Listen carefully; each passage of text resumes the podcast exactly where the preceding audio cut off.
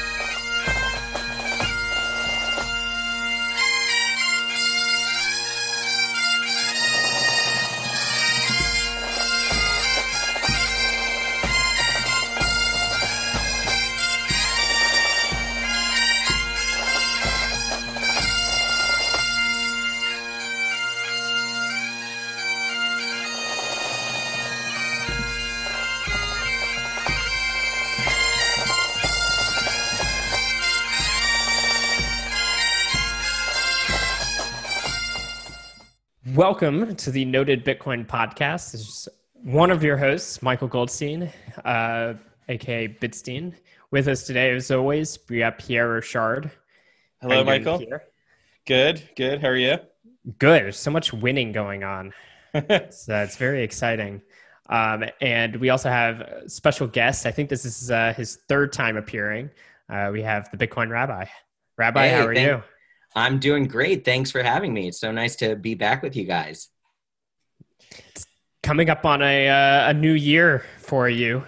So yeah, uh, uh, listen, you suckers are stuck in 2020. But for me i'm already going into the you know the next year. So i'm leaving all the all the bad uh, last year vibes behind and we're going we're starting off strong. So uh what, what good luck like the 50, last four months. 57 like 81 or something like that? You you got it exactly so you're so far in the future. 5781 um is is bitcoin are we post hyper bitcoinization now? In in Oh, in your it, year? It's glorious. Let me just say, this isn't a green screen behind me. This is just what it looks like in the future. It's just all all Bitcoin everywhere. That's amazing. I'm looking forward to it. We'll catch up. yeah, it comes quick. You know, gradually, then suddenly. Oh, which year did it finally take off? Uh, you know, I, I I lost tracks now. It's hard to even remember the times before hyper Bitcoinization. It just seems like either there was some kind of like illness and there was like i don't know a, a, website where people yelled at each other. It's hard to remember all of those details from that long ago yeah i know, guess it was like you know 3000 years ago. So you know for us like what, what even were people doing 3000 years ago? They're hanging out with like uh you know egyptians and whatnot yeah, uh, I think they were enslaved by Egyptians, Michael. I don't know. Right, not it wasn't was... such a cool. oh, that, those weren't the only people. There's lots of people, you know. uh, space aliens too. Apparently, Did... were uh, prehistoric uh, civilizations. If you listen to Joe Rogan. so does yeah. it all come full circle now? Like, did uh, listen? I've got to leave. I have children... to leave some of I have to leave some uh, secrets. It's it's it can't all be revealed to you. You'll you'll you'll get there when you get there. Okay, and if it is, to... it'll change the future. So we don't want to uh-huh. reveal anything that changes the future. I'll just have to parse some Kubrick movies some more and figure this out. exactly. So, do you guys talk about like Bitcoin on this spot? That's what we're doing. what block height are you at? Should we all run the numbers together? Yeah, that's uh, that's been the the year of uh, running the numbers. Now that's uh that's that's a fun. I really love that meme, Pierre, of the run the numbers. So that is just like really uh, been a, a power because it's so simple. I mean, with all memes, it's like it's so simple, and that's why it's powerful that like literally I can do it on my phone. You know, everybody can do it everywhere with Bitcoin, and it like really condenses the value proposition like in in in that simple you know command. Yeah, and it it really it came to me because you know I I did spend years um, running the numbers. So uh, you know, as an accountant um, and it as an auditor, it was a day to day thing of did you check this? Did you check that? Did you run the numbers? Did you do the math? Like, because you can't ever take anything for granted. Um, that's part of the profession is that uh, you recalculate everything. You, you look at it all a second and maybe even a third time. You look at it, you know, from different angles too. So there's different ways of adding up numbers in accounting so that you can see um, are you balanced? And uh, are there any red flags or even maybe yellow flags along the way that you want to pull on um, to make sure that uh, it's all footing to zero? And one of the fascinating things about this this saga of supply gate is that um, a lot of people not just in ethereum but in bitcoin as well in the wider crypto sphere they are unfamiliar with what financial auditing is.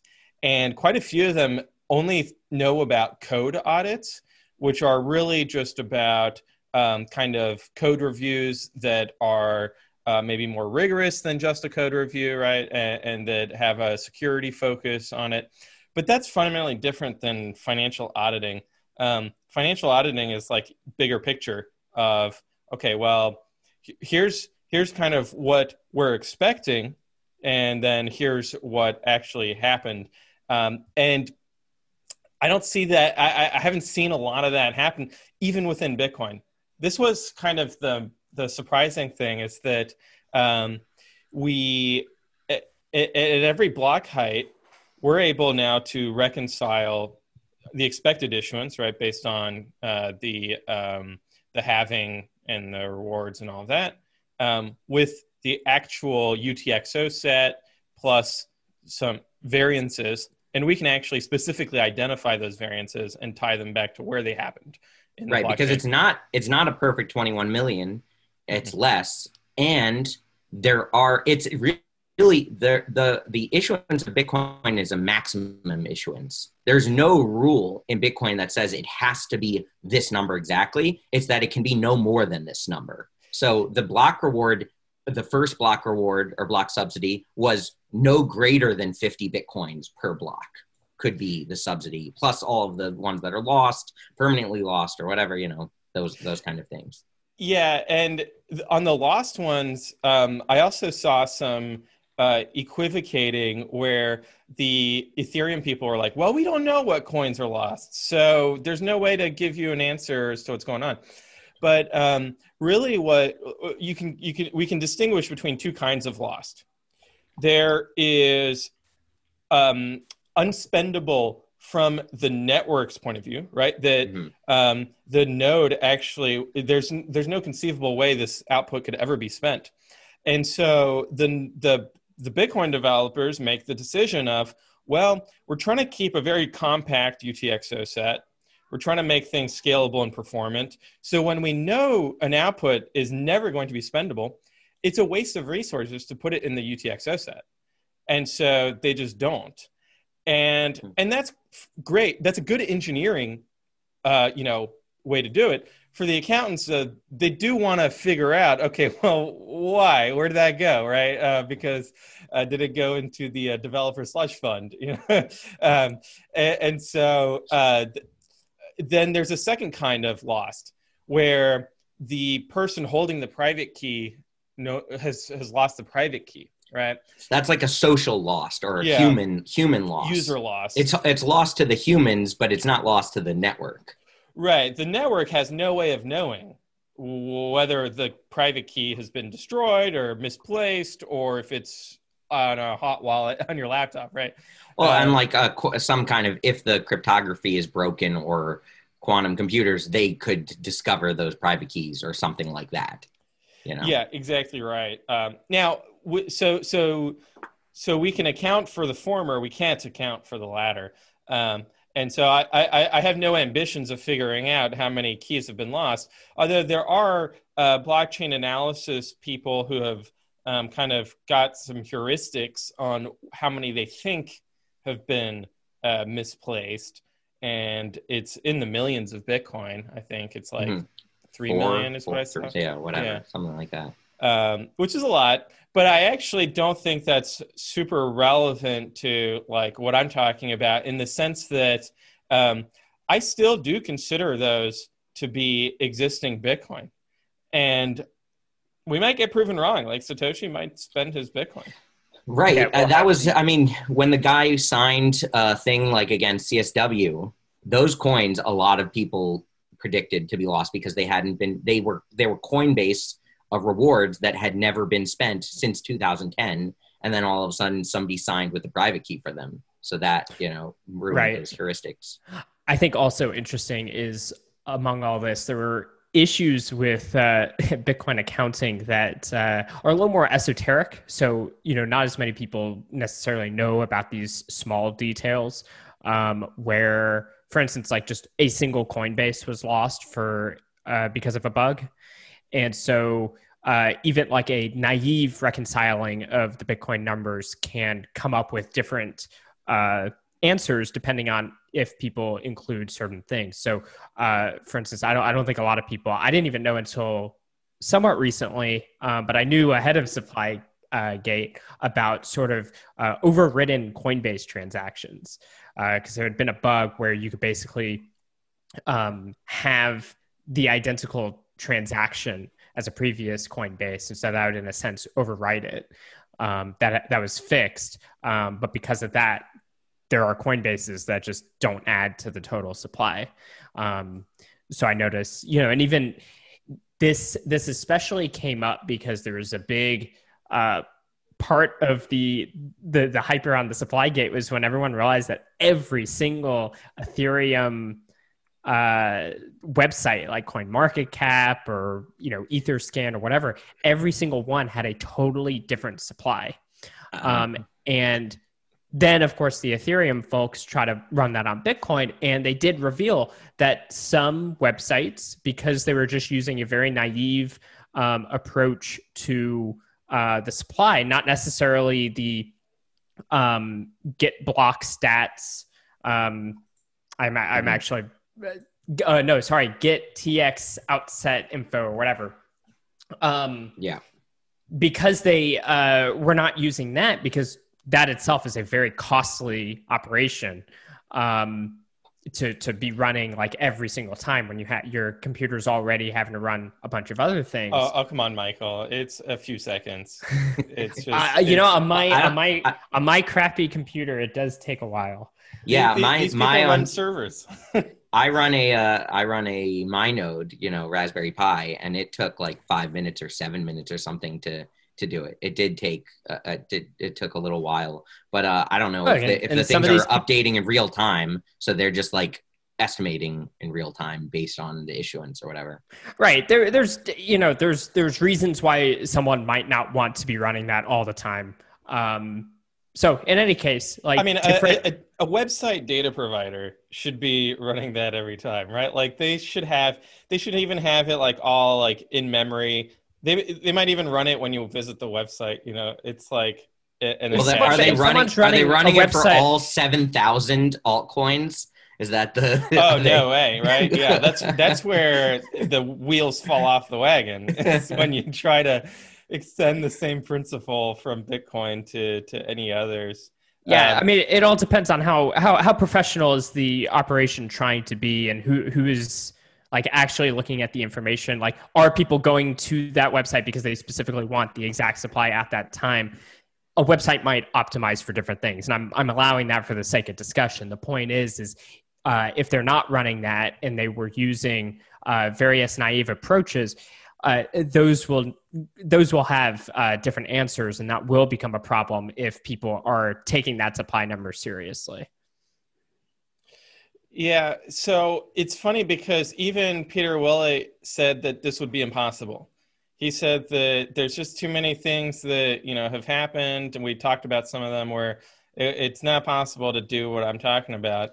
Um, but thankfully, there was a pull request on Bitcoin Core that made it possible, uh, and it provides an index at every block height, uh, providing kind of metadata summary information of the UTXO set.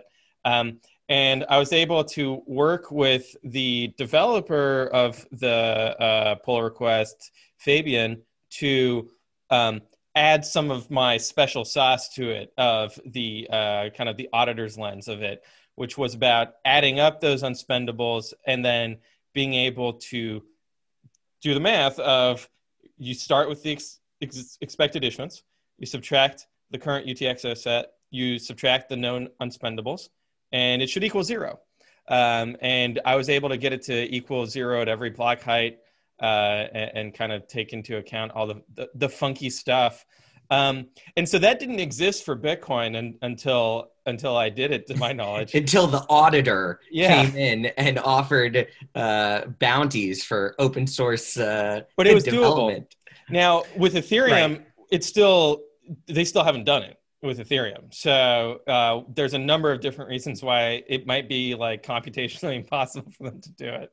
Uh, but in theory, it's possible. Like if you got a powerful enough computer, if you got good enough engineers working on it, you, you could, in theory, do what I'm talking about. What I would argue is that they're going to discover things just like we discover things when we do it with Bitcoin, right? Where we're like, oh yeah, there's like this little weird thing going on here we got to take into account. And that's why you do a reconciliation. It's not enough to just be like, and the Ethereum people say, well, all of our nodes are in consensus. And so there's no way there's something wrong going on. What they don't understand is that all their nodes can have the same consensus bug. So if they all have the same, and it, it doesn't even have to be a deflation or it doesn't have to be an inflation bug, right? That's, that's the scary one is the inflation bug. But equally scary, I would argue, is the deflation bug. Like, what if you think you own some ETH, but it's actually unspendable, and you go, you try to move it, and they're like, "Oh no, there's a deflation bug. Your ETH got destroyed." Yeah.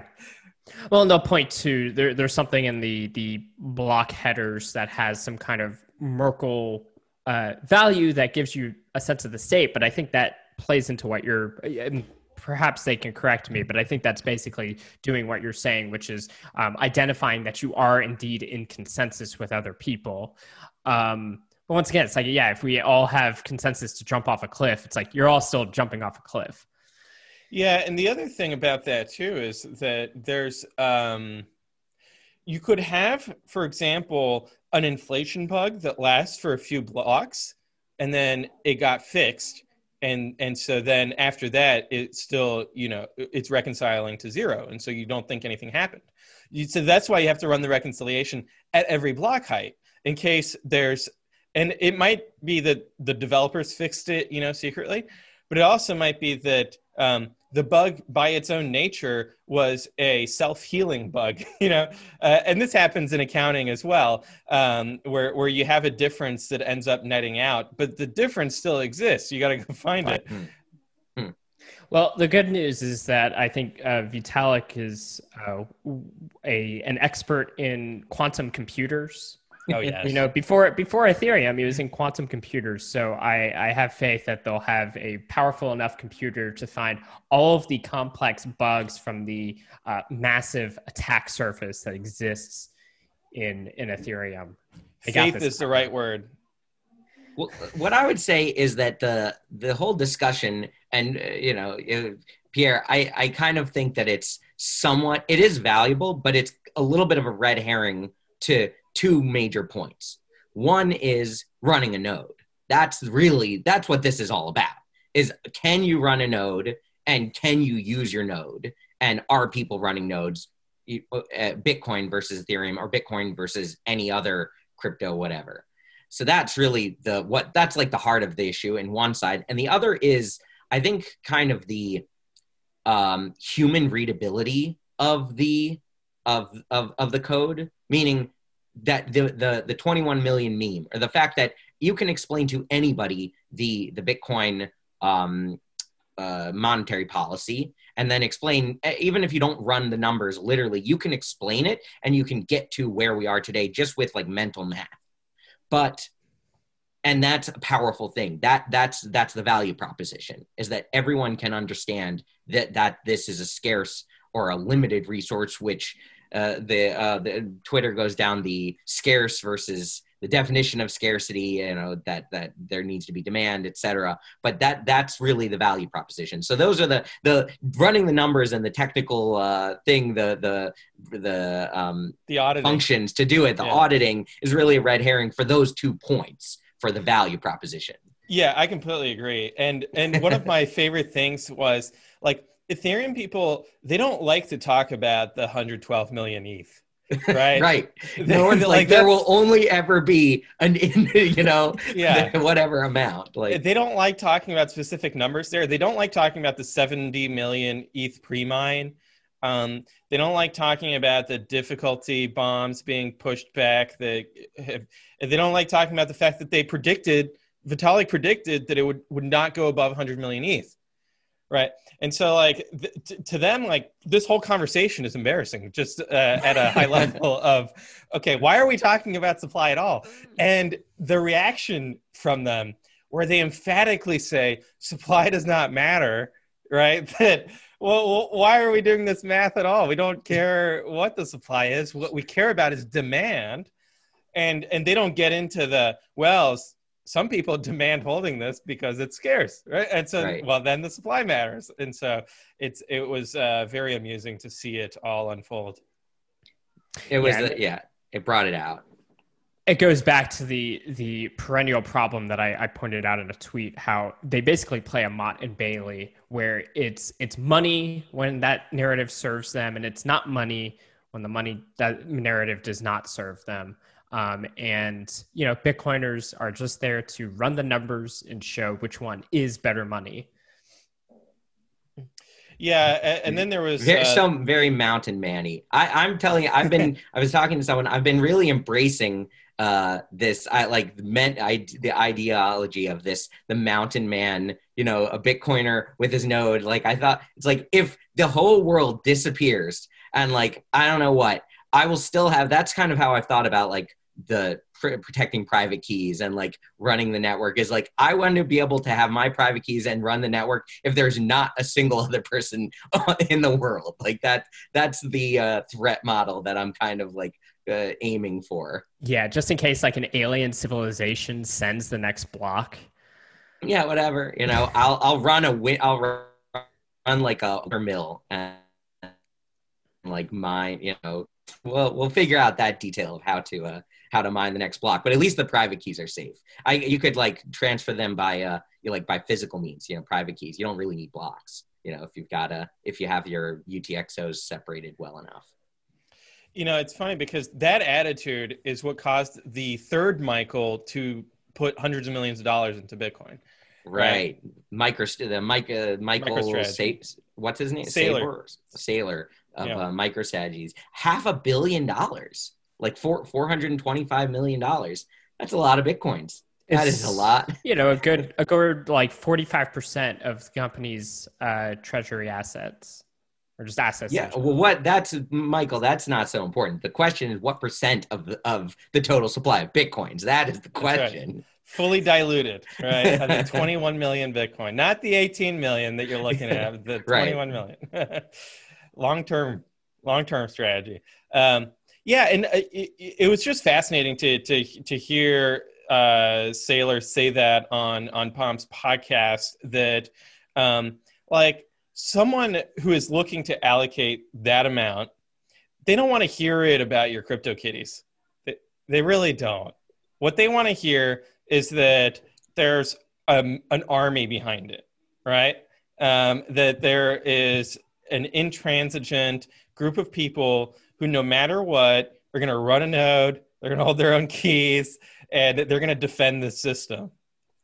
Yeah, I thought that was a great uh, you know, way to do it. And like, and he wasn't talking, he didn't say anything about being rude to anybody or insulting anybody, which I don't, I'm not, I don't try to do that to anybody. Like, it's not about, you know, personal, uh, dealing with other people personally in a not nice way, which I don't, you know, support. But that doesn't mean that I'm any less, you know, that the, you can't be, if you are absolutely committed to strengthening the Bitcoin network and not interested in anything else, like that's yeah, that shows strength. In You're the, still toxic system. for not being. I don't. I, I, don't. Yeah, I don't know. That's uh, I. That's just not my experience. I I've found most people to be nice. I mean, it depends what people want to focus on. If they want to focus on the not the top listen i could talk about like compared to you know anti-semitism. You could say the internet is entirely anti-semitic and hateful because you get one message here and one message there and they're the loudest people and they're maybe the ones that you remember. But if you just like filter that stuff out and focus on the 99% of the good stuff then you're not going to you're not going to get that. So it's about where you focus. Now it, it the, the metaphor would be even better though if the Jewish people went on the internet with the sole intent of proselytizing and converting people to Judaism. And people were like, oh my God, leave us the F alone. yeah, that's not, uh, doesn't, I'm mostly in it for uh, like, I, it's getting harder now that I've been at this for like two years, finding the like crossover Jewish Bitcoin jokes. I'm like, I've, I've pushed as uh, pretty far like I've I've gotten uh, quite a few in. Uh, I said today because you know Rosh Hashanah starts tomorrow night. I'm like Rosh Hashanah, just like Bitcoin, the, dips are sweet because uh, on on Rosh Hashanah we dip in apple and honey as opposed to you know whatever other uh, on on Passover hummus. we dip in yeah or you do hummus or salt water or something else. You know, on Rosh Hashanah the dips are sweet. So there's my uh, that's i'm digging deep for for these uh for these connections and jokes. I mean i've got the more serious stuff like i've still been working on my um my bitcoin and judaism presentation which i've uh, given a, a couple times this year and like developed on that. Um but mostly just you know having fun. Like this is still uh like my side thing. I was telling michael that like i'm teaching this year is taking on a whole new uh, amount of work and stuff. So like I'm very busy with that, but like I'm still finding time to do a, a lot more tinkering with Bitcoin stuff and um and still trying to get translations of my book out. I think we're up to like 10 translations now. I've got like another 5 or 10 that are like waiting for publishers to to find like publishers in different countries. Um, it's harder than you'd think, like finding a publisher in China. So because I'm self-published, so I don't have like those connections. So we're still we're doing that. But um, as far as like Bitcoin tinkering stuff, I feel like each of the past couple of years of me come being in, like since 2017, have had kind of like themes. Like 2017 was just like the mania. There wasn't even time to like understand what was going on. And then 2018 was like understanding two things. One, like monetary policy and um, like more in detailed and uh, nodes, really getting understanding the idea of the decentralized uh, node system and the necessity of that. And then 2019 is really when we met, and that was Lightning. So 2019 was like all Lightning, like Lightning stores, BTC Pay server. Like I was accepting Lightning, like a, a lot of that, and it's still going on. But for me, uh, this year has been like all multi sig, and that's like what I've been focusing on and tinkering with and like learning and and doing all kinds of stuff. So like that's been a multi-sig has really it's just like when lightning kind of hit that point in like 2018 19 with the node launcher where it was like just going over the edge where it was going to be doable for the average user. Multi-sig has just hit that point now where the average user can actually do multi-sig and set it up and like it's a it's a much better and it's some ways much more interesting than lightning because for lightning it's about spending and uh multisig is about hodling so like Yeah. which one is actually more relevant and more serious and important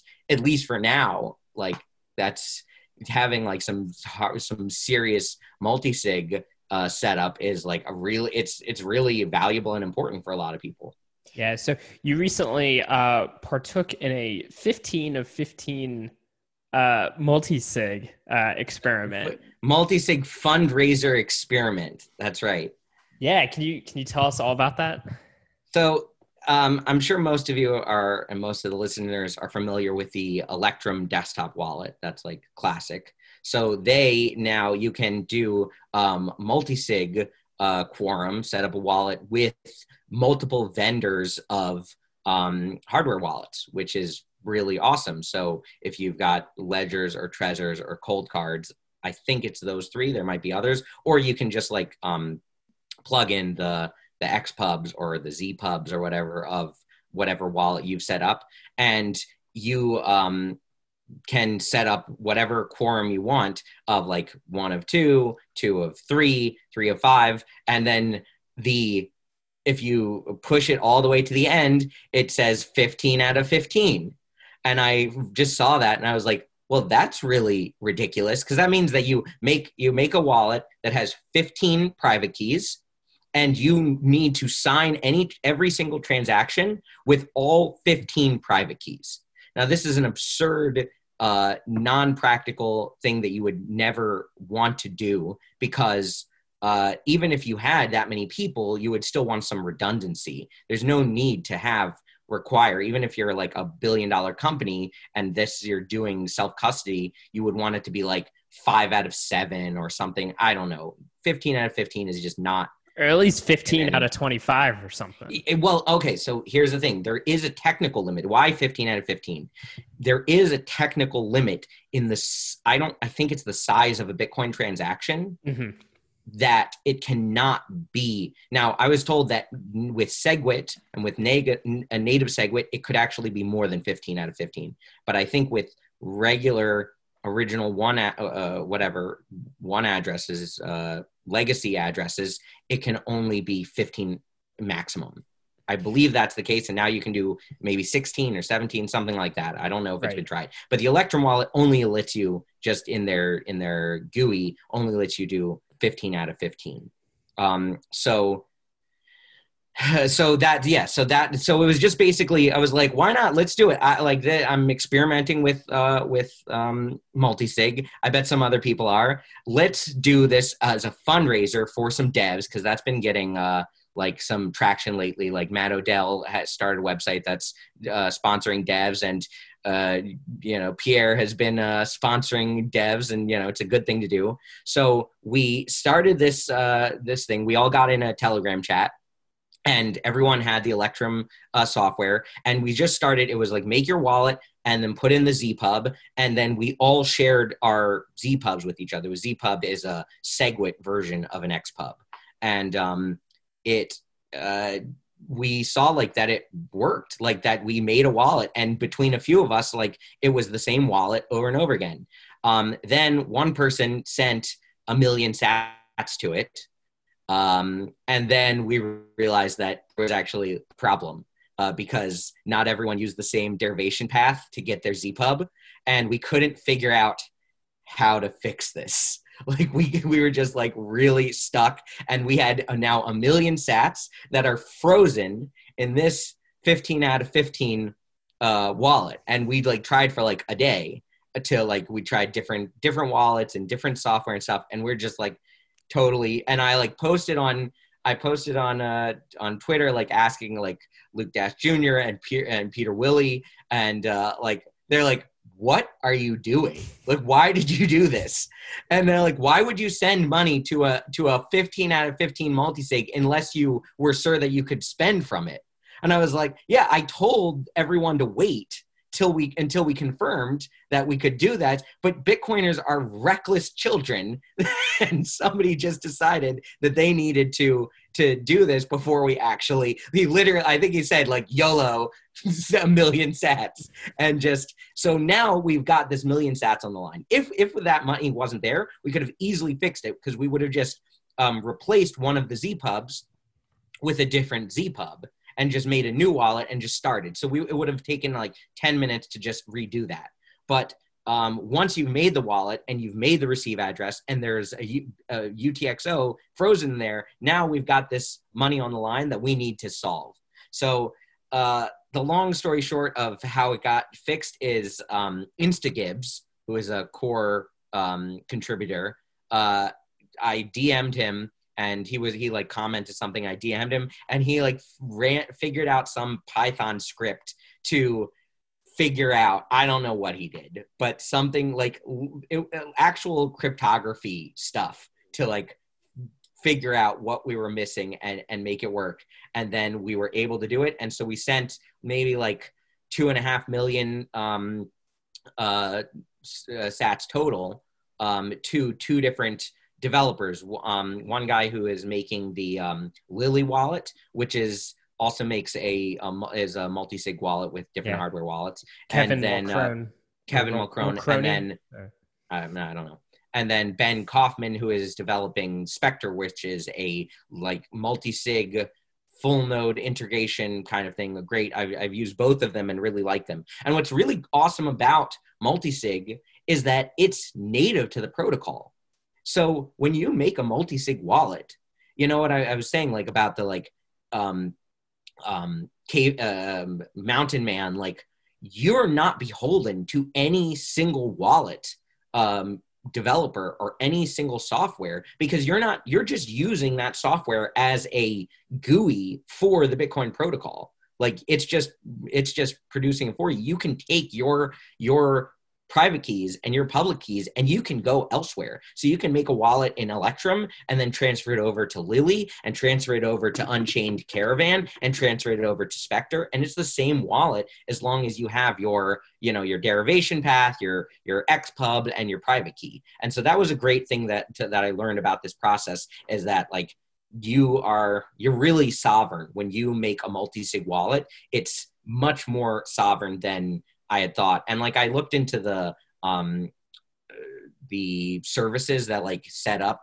um, multi-sig for you, and like I think it's it's a good service for some people. Like they might want that, but like I was to, you know, I, I tried it out and looked at it and I was like, no, I, I got to have my like mountain man multi-sig. Like this has got to be, you know, a hundred percent that like, if the whole everybody class if every single bitcoin developer like disappears like i still need to just be able to have this on my own like what that so that's that's what i that's part of the learning process of of this whole thing. So it was a lot of fun and uh, we got some core devs involved. We got like a bunch of like bitcoin plebs involved and like we all you know we all learned something. So that's the best part. It seems fitting that 2020 would be the year of the mountain man uh, after all that has happened uh, to, to truly take on that that mountain man attitude yeah yeah to, to, to me there's like two things here one is um, experimentation, right? Like people talk about, oh, Bitcoiners don't want to experiment. Yeah, they do. they absolutely do.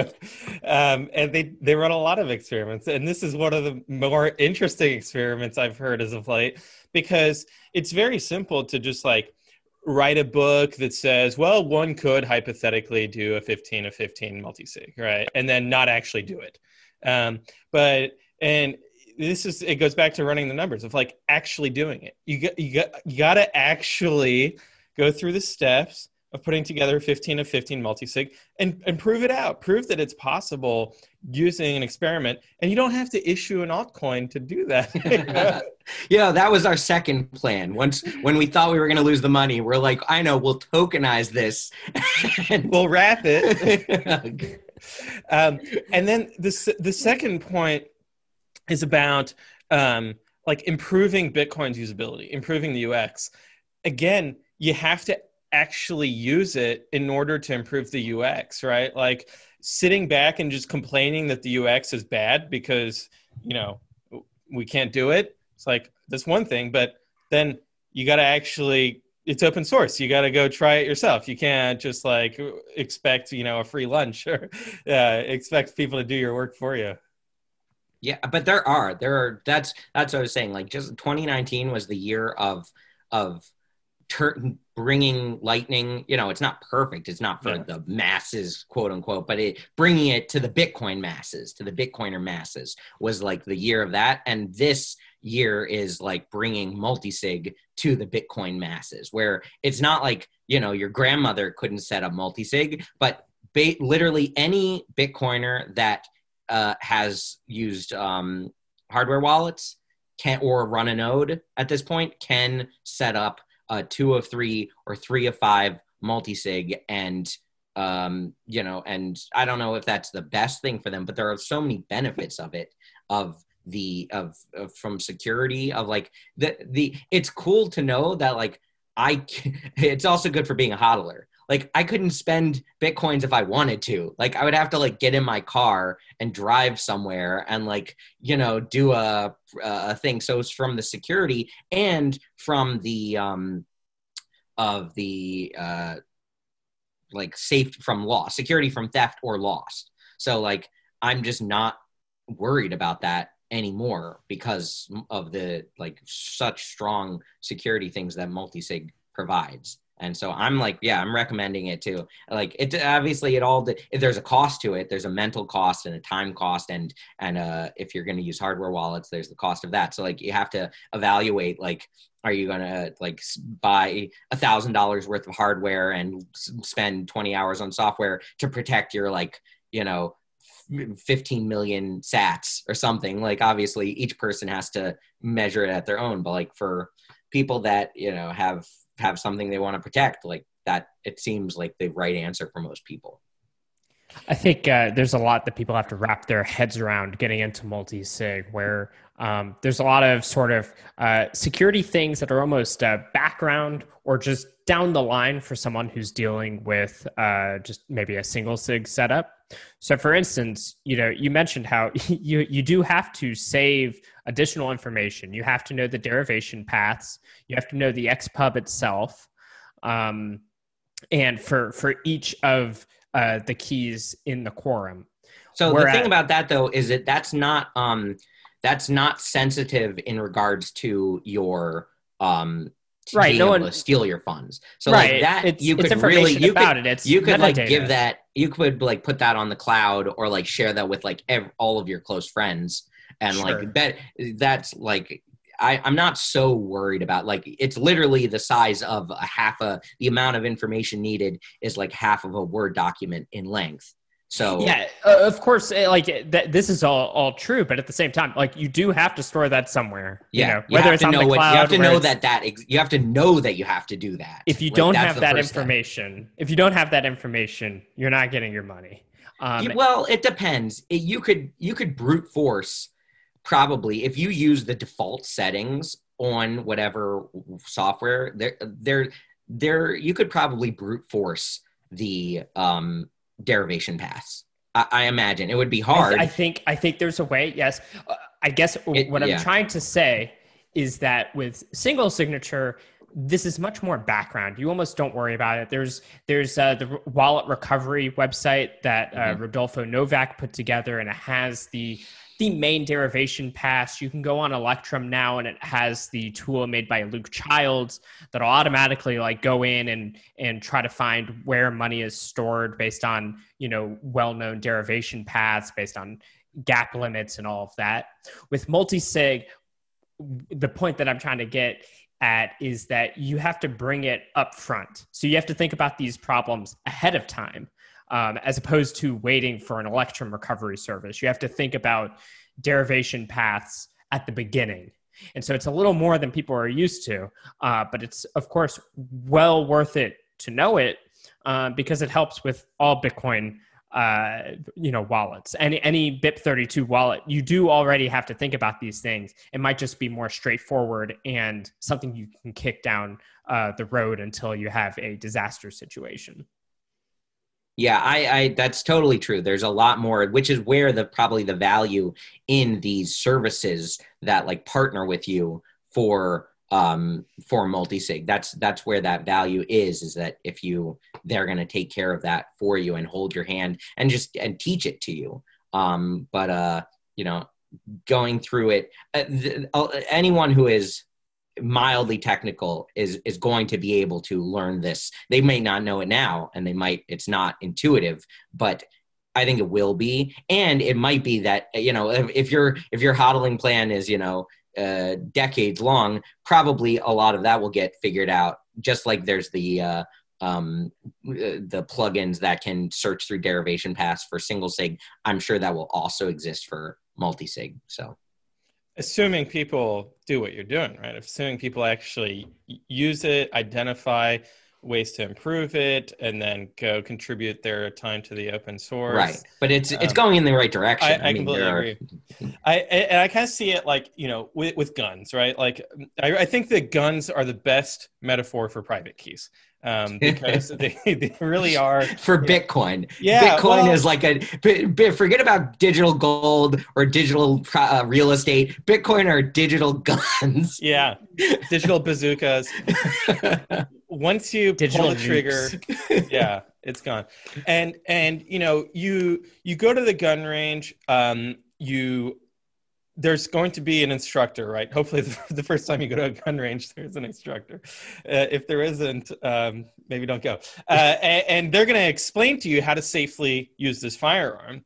Um, but that's that's not the end of it, right? There, you've got to really do training. You've got to practice both in terms of shooting targets, uh, you know, and and paper targets, right? So that means uh, maybe go on testnet if you really want to, or use small dollar amounts. Oh, I posted. Yeah, I, I said un, unpopular opinion. Uh, Bitcoiners don't use testnet. No, That's yeah, no. my. I don't believe. I said. I said developers use testnet. You know, they need to test their code. That's fine. Bitcoiners test with you know under a million sats. That's like the in production. yeah yeah yeah, sure. really. What else could give you this the same confidence, right? Because testnet is not mainnet, so you, you're not going to get the same amount of confidence. And and so there's like shooting targets, and there's also like um, taking apart your firearm, cleaning it, putting it back together, and so do doing recovery processes, right? Uh, where you actually test, okay, does my backup work? Um, and you don't want to be doing this all the time because there's risks associated with it, right? And this is the same thing with firearms, right? When you're doing firearm stuff, there's a risk that you accidentally shoot your hand or whatever, and so you got to be very careful when you're doing these things, and you know, even don't do them when you're drunk or whatever. but um, don't. That's a rule. Don't multi sig while drunk. That is a strong. that I I recommend everybody. you could fat rule. finger it and accidentally send you know way too many sats. Um, but you, you should you should you should practice, and I think that's something that that kind of goes understated in the Bitcoin community of like.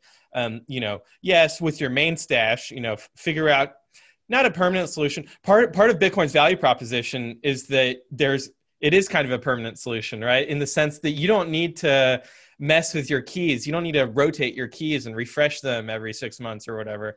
Um, but with some percentage of it to be doing that uh, so that you are really good about you know doing multi-sig undoing undoing multi-sig uh, recovering multi-sig and also as you're saying like trying out new multi-sig products because and new multi-sig wallets that are coming out all the time. So it's like a good way to you know learn about them and figure out what the best solution is there there's you know things you can do just starting off like you know when you set up say a hardware wallet or um, just any any uh, any wallet once you get it you know write down what some of the addresses were that were generated and then delete it all and then rebuild it again. And if you come up with the same thing then you have you know this sanity check of i can recover this thing and then send money to it. So you don't even have to send money until you already know that the thing works uh, if you want to be if you want to go YOLO, you can also do it the way of like you know send money to it and then see if you can recover the money.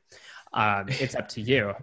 Um, right. I think there's like a time preference thing too, where it's like you know multi sig is something that perhaps might uh, to, when you are forced to think about these problems up front, that seems daunting um, and challenging.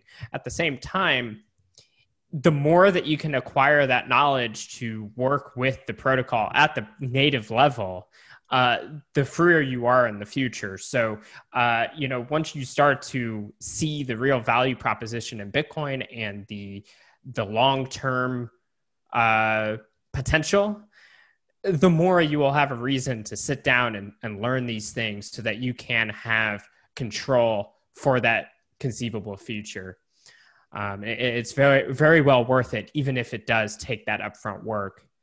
Um, and so for for noobs too, that you know that brings up a lot of questions about you know how do you onboard noobs, and part of me thinks that uh, what you have to do is really just get them to see the long term vision of Bitcoin in the first place, and a lot of this kind of follows after the fact because they're going to want to make sure that they are in here for the long term. But if they don't see that long term, if they're just looking for, you know, uh, oh, I'm going to put some money in and maybe in a couple months the money will have grown because there's like a mania happening, you know, that, oh, why would that person care about, you know, protocol like level, you know, native financial tools? Michael, that- I, w- I want to defend that person. I really do. I want to defend that person because here's what happens. So they make their money, right? Uh, mm-hmm. Bitcoin mm-hmm. goes up like 30% or whatever, and they're like, all right, I'm cashing out. Great trade. And then it goes up a thousand percent, right? And they're like, holy cow, I sold way too early. What did I do? What did I get wrong?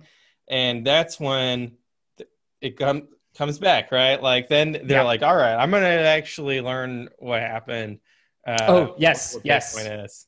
And I have to imagine, you know, uh, Michael Saylor uh, felt that quite a bit. You know, people found yeah. his tweet from 2013 where he was kind of like, "Ah, this thing's, you know, I don't think this thing's gonna last." Um, but yeah, no, I mean, we we love our pre-coiners, of course. Uh, the point here, even that person, they had to go through this process of they had their initial estimation of what Bitcoin was. Reality had to smack them in the face, and now they have to level up um, in light of that. And so, you know, yes, like on onboarding people, it it is going to be hard to get someone to care about, you know, uh, X pubs and derivation paths and multi-sig and all of that at the beginning. Um, first things first, they're just going to want number go up. I hit a, a milestone recently in um, it's uh it's bar mitzvah season in my just in my neighborhood like it just happens to be uh a, a group a cluster of of boys um you know hitting around their 13th birthdays and so i've hit the uh $1000 worth of bitcoin gifts between oh, over the course of like three years to weddings, bar mitzvahs, friends, something like that. So like there are that many, uh, that much Bitcoin out there too over the course of like I don't know, 25 different people or something like that. Like that's just my go-to.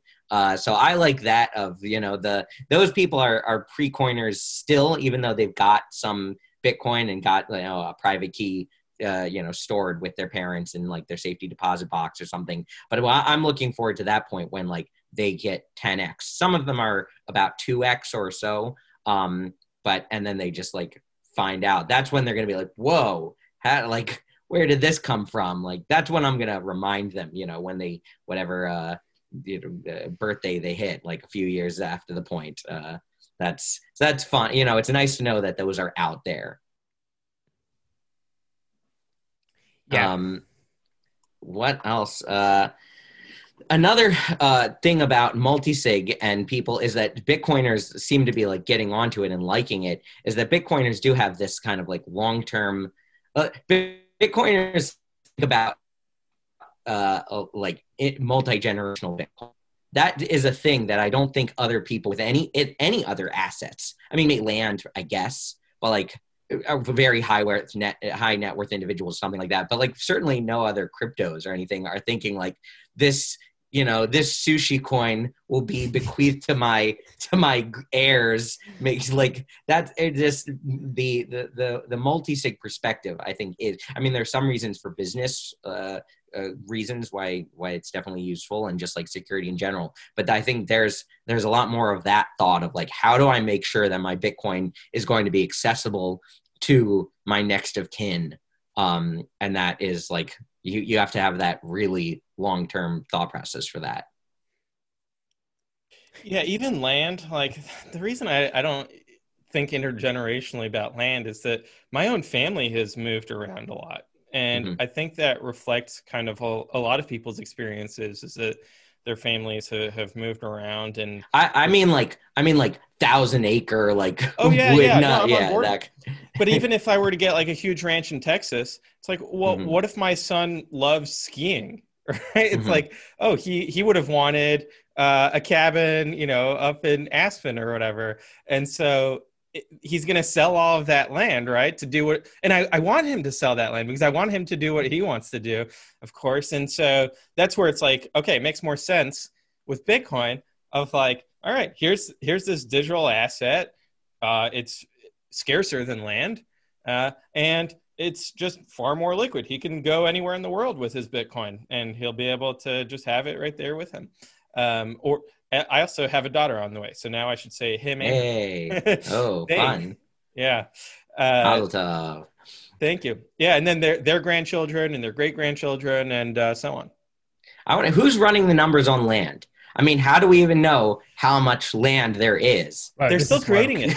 They're creating more land. Land is getting destroyed. Uh, Elon uh, Musk. Elon Musk is going to terraform Mars. We're going to have a whole other First, planet of land. He's gonna he's gonna mine the gold from the asteroids and then terraform uh, Mars. None of your scarce resources are actually scarce, thanks to Elon Musk. There's only one thing he can do is and, print one single extra satoshi than than necessary.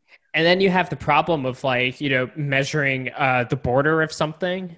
And it's like, mm-hmm. well, depending on what resolution of right. measurement, it can be use. an infinite border. Yeah. yeah, it's like how do you how do you calculate this? Um, yeah, no one's no one's running the numbers, uh, but I think you know the the interesting thing there too is you know you pointed out like yeah maybe some ultra high net worth individuals are thinking about like their Downton Abbey situation or something, but Bitcoin is this time where we have a a sort of I don't want to say I'll say mass culture. It's it's it's growing it to a a very large size of plebes you know just normal people who are thinking multi-generationally which i think is um i don't think that's a, a new phenomenon but it's a it's a restored phenomenon um that yeah, people are able it, to on these terms. It really hit home for me when i was i was on twitter obviously scrolling uh, and um, i saw two tweets side by side.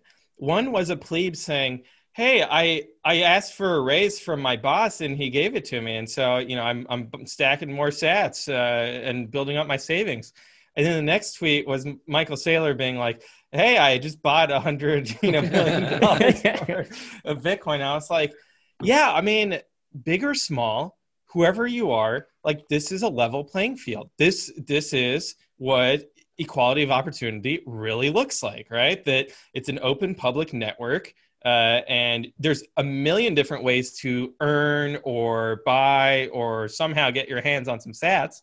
Um, and it's it's just mind-boggling. It brings people together rather than you know like with fiat where it's like well you know wall street benefits from fiat while main street you know is hurt by it um, because of the cantillon effect you just don't have that that kind of tension in bitcoin American HODL uh, prior to him getting banned again, um, as as is want to happen. As he was want to do. Yeah, uh, he he had a little video where he was he was pointing this out, and I thought it was an interesting point. How uh, you know Bitcoiners are the type of people who you know a billionaire shows up and he's like. Yeah. Oh, we just bought, you know, however much, you know, however many thousands of sats, and and uh, or sorry bitcoins. And um, yep. the bitcoiner response is like oh man nice going. That's great. You know there's like a there's actually a, a cheering on good of, for you. I'm yeah. proud of you for for getting off zero. It's like a total total respect you know respect around around the the group as opposed to um having a zero sum mentality about it. It's like everyone can be leveling themselves up um, when they're engaging with you know Assad money. I've also seen people respond though and be like, "Are you going to let him go out there and take your sats? Like you go out there and get they're running. There's a there's a shortage. You know, there's soon to be a shortage. Don't let the you know the the big guys come in and uh, and and eat up all the sats before you get your share." Right. Well, and that's my attitude um, I just like you know there's a, there's a healthy respect for everyone who does get their share, um, as opposed to a like the, yeah exactly.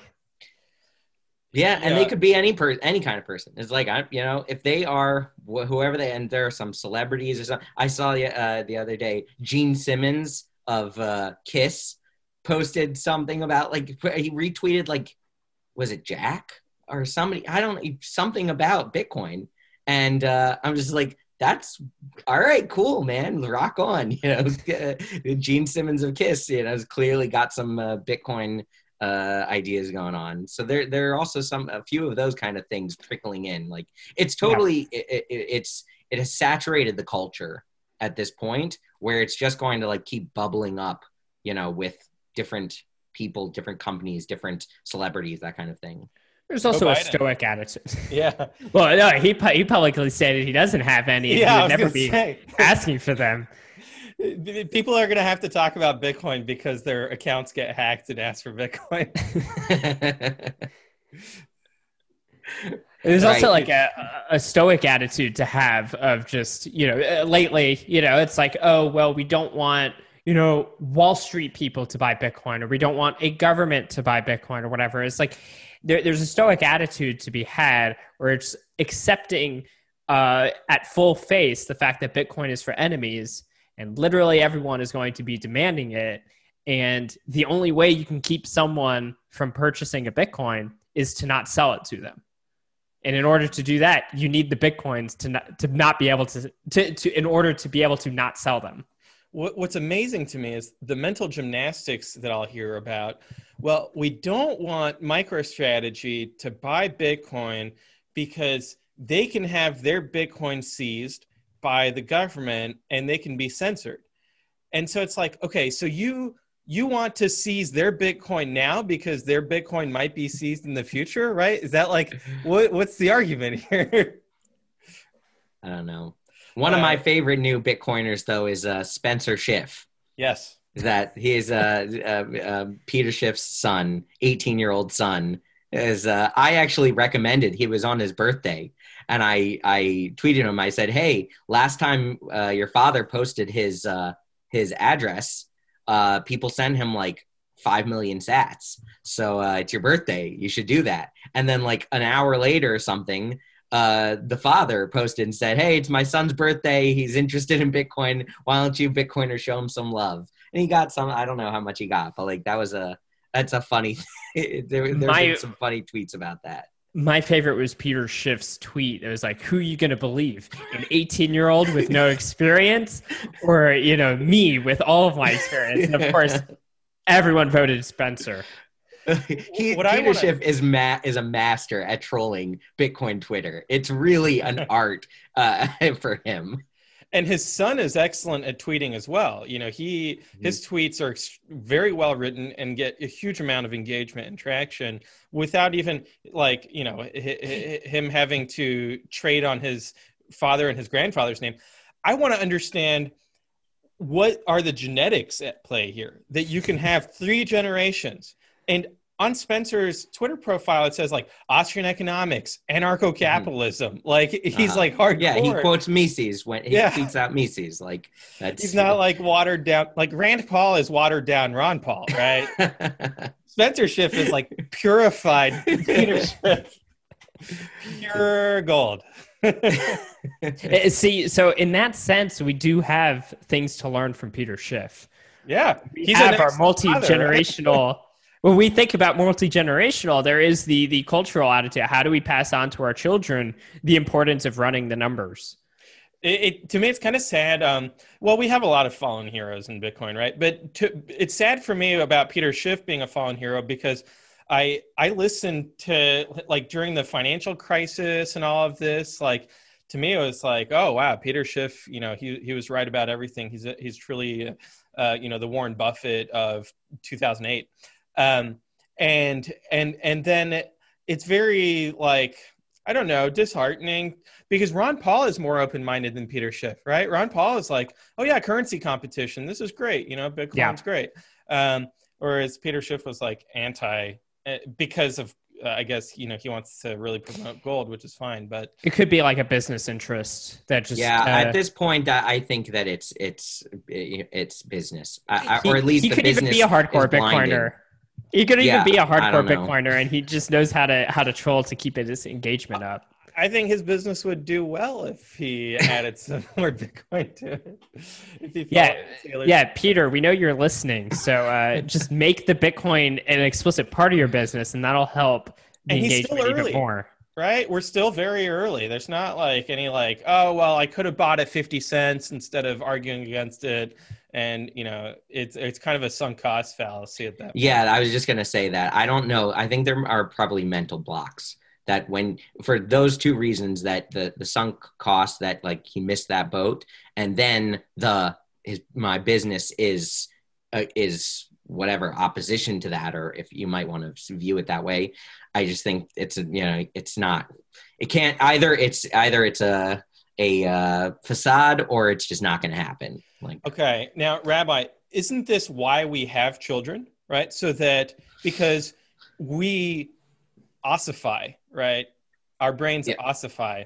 And Uh-huh. in order for the human race to adapt and to grow and to, you know, have prosperity and peace, like you have to reset things with generations. Yeah, you know, there's a balance to that. Um, you know, because obviously there's the concept of respecting your parents and respecting your elders, but there's absolutely a question or a, a- concept that, uh, especially you know, in the uh, the days the you know the days leading up to uh the mashiach the messiah you know the the perfect world like the however there are different ways of saying it that that the children are going to rebel that they are going to see you know the old ways have gotten us haven't gotten us to where we need to go. And like we need rad- radical change. And so the the the children definitely are uh of this um, digital age are digital native and are going to be bitcoin native.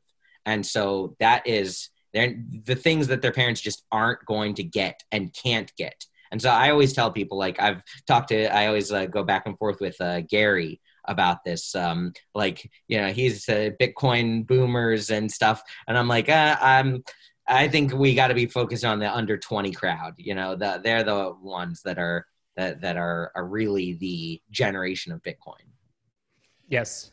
Um, yes, with the caveat that Michael Saylor was born in 1965. Sure, there there are going to be some. Yeah. I just mean for re- uh, reward of you know cost reward uh, analysis of of how much effort is it needs to go into it. Uh, it's much better to to get the younger people So- hooked into it. It also realistically, like that means that you know Michael Saylor's uh, time in Bitcoin is more limited. right. So and- like and there she is a time where they have to pass. It, it has to be passed down regardless. Yeah.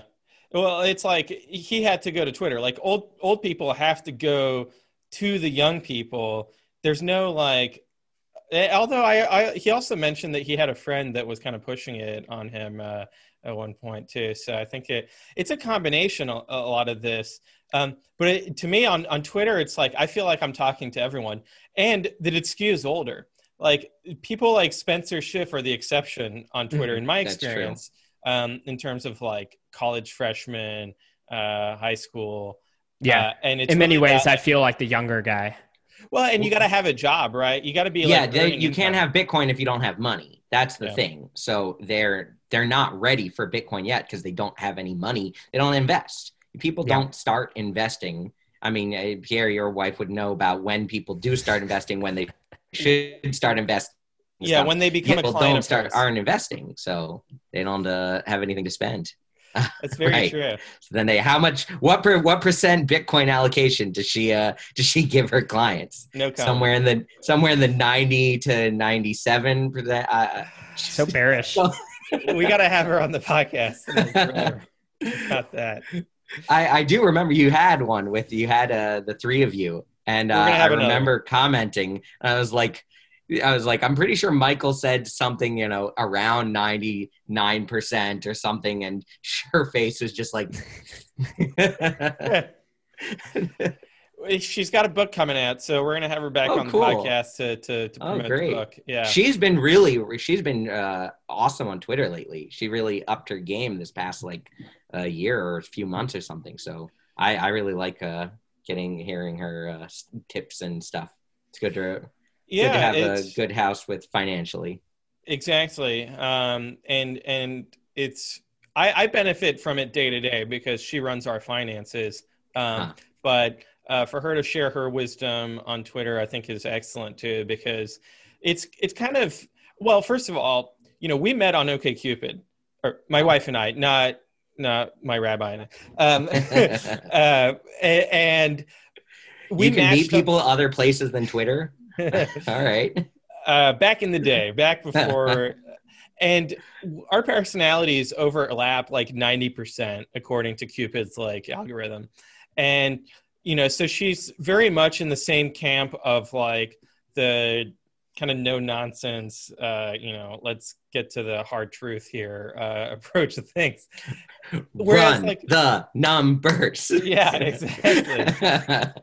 uh, and and you know people with their finances they kind of need a little bit of tough love because money is such an emotional topic and they it, they, they develop um, dogmas about money that then become very deeply entrenched and to challenge them you you, you can either go about it like flanking right of like all right well let's not challenge your your money scripts let's find a way around them um, or you take them on head on. And that's where you say like look a house is not an investment. It's some it's your home. It's where you're to live all right? It's consumption. Uh, and so kind of um, breaking the, those uh, dogmas is and and the other part is like fiat creates a certain mindset. And we talk about i talk about this a lot right of the consumption the the high velocity trash economy. Um, and and people have to be deprogrammed because it's not just fiat inflation that is reinforcing this consumerist mindset. It's also like mass culture um, Mhm. that is constantly messaging to people like you got to keep up with the joneses. You got to be on the hedonic treadmill. You got to get the next big thing. Um, and that's where also let's hey let's let's talk about it. The secularization of society right? Where that's also driving the consumerist mindset and people end up you know worshiping things. Right, because your Um, value, yeah, your value is in your physicality rather than your spirit or your you know inner value and people search for meaning in in things instead of yeah searching for meaning in higher places right um, so that's that's what I, I, I really like about um, Morgan's approach to personal finance. It's kind of more nuanced than just like, hey, buy stocks and bonds. you mm-hmm. know, um, she's a holistic uh, financial planner yeah, know, the, you've got to just you're, you're you got to do your life finances. You know, you're it, well. That's what it is. Life planning is, is she she sells her clients on life planning, not mm-hmm. financial planning. Mm-hmm. Um, mm-hmm. and and she's she actually has herself done like training on this, and there's you know th- there's courses and there's lots of material on it. It's not like it's not like people haven't thought about this before. But if you go to like Morgan Stanley or like you know one of these big financial institutions, they don't care about life planning. They're just mm-hmm. trying to like gouge you with fees. they're they're mm-hmm. not really in it for the right reasons. They only care about number go up. That's yeah. all. yeah. exactly exactly and and they themselves like like if you talk with a lot of these people who work in finance they're living paycheck to paycheck they're not like actually living their advice right they're they're struggling to make ends meet themselves uh, and, and, they don't have the the same mindset that you need to build wealth. Um, but in any case, so yeah, Morgan's going to come back on the podcast. was, uh, um, where were we before talking about? Uh, well, we were talking about a lot of like multi generational type oh, stuff. yeah, yeah.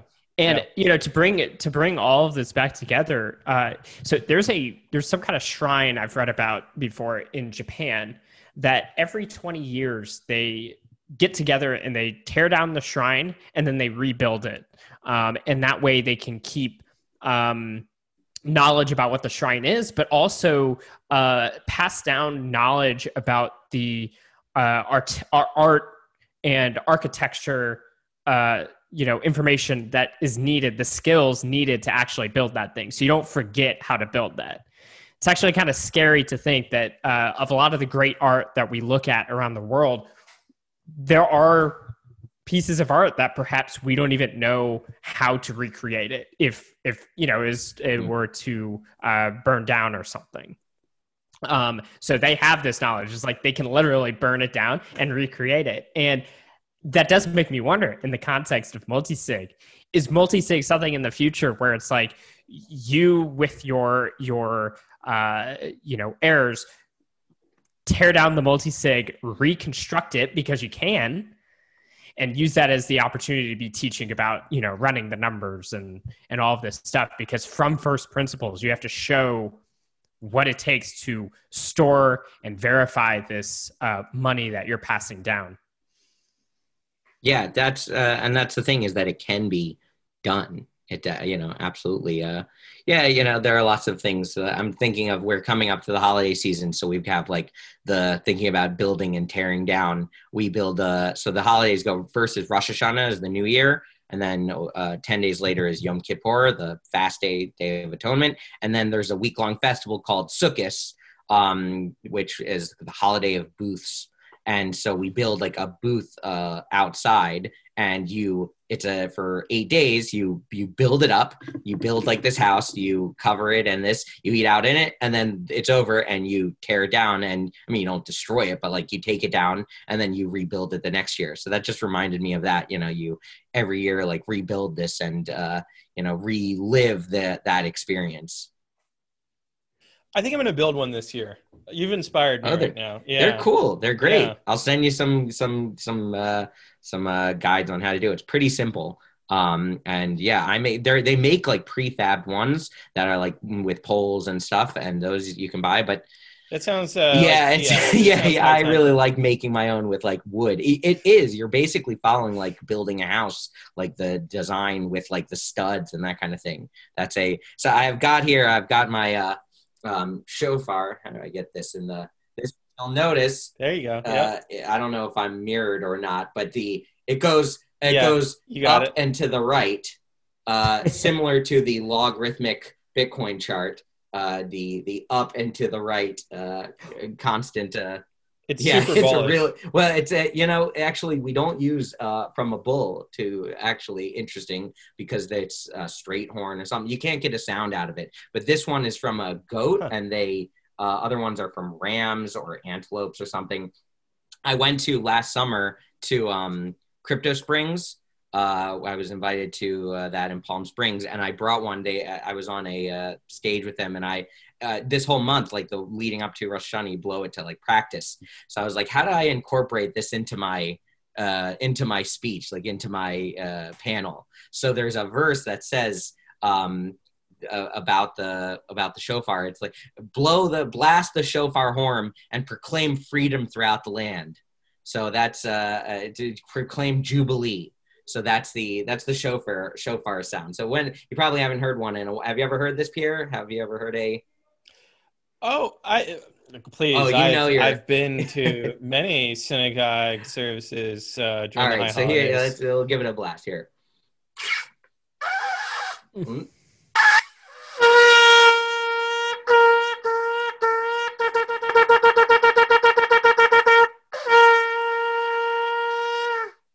Hey, And thus the bull Yeah. market begins. there we go, and they're off. Well, we, we need a new word, right? Now it's bearish, bullish, and goatish. Goatish is, you know, greatest of all time. Uh, it's really beyond bear, right? It's the su- or sorry, it's beyond bull. It's the Super Bowl. Listen, the Rams, the Rams are the are those are the real ones, and they are like Rams are pretty pretty vicious. They're pretty what you know with the ram Yeah, you- horns. yeah, they, you don't wanna mess they with can them. go. Yeah, so I think I think that's what we're in for. Well, I That think is, we've uh, declared Bitcoin Jubilee. that's right. That's right. You are you're free to to hold your sats as you please and uh, keep them keep them safe. Keep them safe for your for your children and beyond. I'm I'm curious uh, on this topic of multi generational, multi second stuff. Based on some of your tweets, it sounds like you've um, thought about these problems quite significantly um, and taken action. Is there any uh, wisdom around that you would share with people? Um, yeah, you know, I don't want to get too, because I've, you know, been really experimenting and developing my own system and stuff. So it's proprietary. Um, but, uh, you know, you want to have your keys um, uh, d- uh, divided by location. And depending on how much you have, you maybe want to be including a lawyer or a safety deposit box or something like if you have a, an estate lawyer or have a, an accountant or something that you can trust with um, holding on to literally a piece of paper or whatever. Um, but I like the uh, the way that um, Unchained Capital, uh, was it Phil Geiger who gave this Mhm. presentation or someone else from there, um, said that with a multi-sig like a two or three quorum, you have seven pieces of information that you need. You need or that you need to protect. Um, there's the three wallets, uh, the hardware devices, three backups for each one of them, like the 24 words, which I like to use um, a metal plate. I use uh, Billfodl, but there are a bunch of different versions of that. Um, you know, like the Cryptosteel kind of thing um, Mhm. for the metal plate backup, and uh, and then you need your derivation path. Yeah. Are your words in English? And is there a dictionary in Hebrew? But I would go further and say you should make your own dictionary from words from the Torah. Uh, interesting. Um, I don't know if there is one in Hebrew. Mine are not. That uh, I, I'm I like you know when you're doing the same kind of thing with multi-sig. Whenever you're dealing with this, you want to be as standard as possible. You know, you you don't roll your own multi-sig. You know, use the use the standards that are that are you know reliable. Fair, so uh, fair. so then you've got these seven pieces of information, uh, and you need, you know, you've got wallet one, two, and three, and backup one, two, and three, and then you need any combination of those, and then plus, or either you need the wallet set up, you need the derivation path is set up on a laptop already, like the wallet is set up, um, or you can, lit- yeah, it's you can have it as a file, like a, a, your wallet file without the private keys um, and you like it's it's privacy because then they can see your you know your addresses and and your balance but um, it's not secure it's not like security for funds being lost. Um, and then yeah like it's good to have trusted family members in different states and dur- different jurisdictions.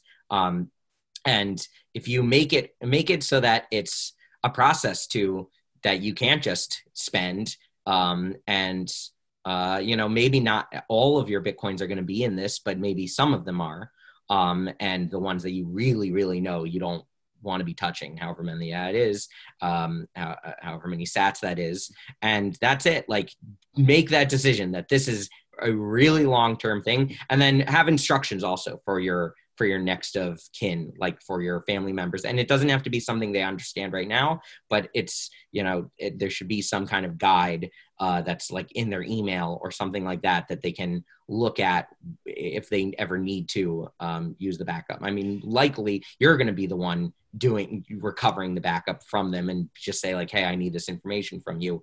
Um, but uh, they should know what they do, need. do you explain the importance of Bitcoin to them? Like, is that? Do, um, do I mean, all Bitcoin of my family of- members own some amounts of Bitcoin. All, I mean, my siblings and my, I, I don't know if you see. Sometimes I interact with my brother on Twitter, so he's he's he's heavy into the crypto world, um, uh, and uh, but my parents, they yeah, I mean, they know what they have some they, but the you know whatever they use Coinbase and they don't custody and they, they know you know they know who I who I am and what I do and like that's uh my mother has always introduced me for like the past 10 years or, or when she talks she's like my son the rabbi and now she's like my son he's the bitcoin rabbi so that's you know part of it like That's amazing. it's it's well they have copies of my book Yeah. and you know whatever like, like i've literally my parents have sent um friends of theirs to call me for consultation about when uh, when paul tudor jones uh, announced that he was uh, had accumulated some bitcoin so one of my father's friends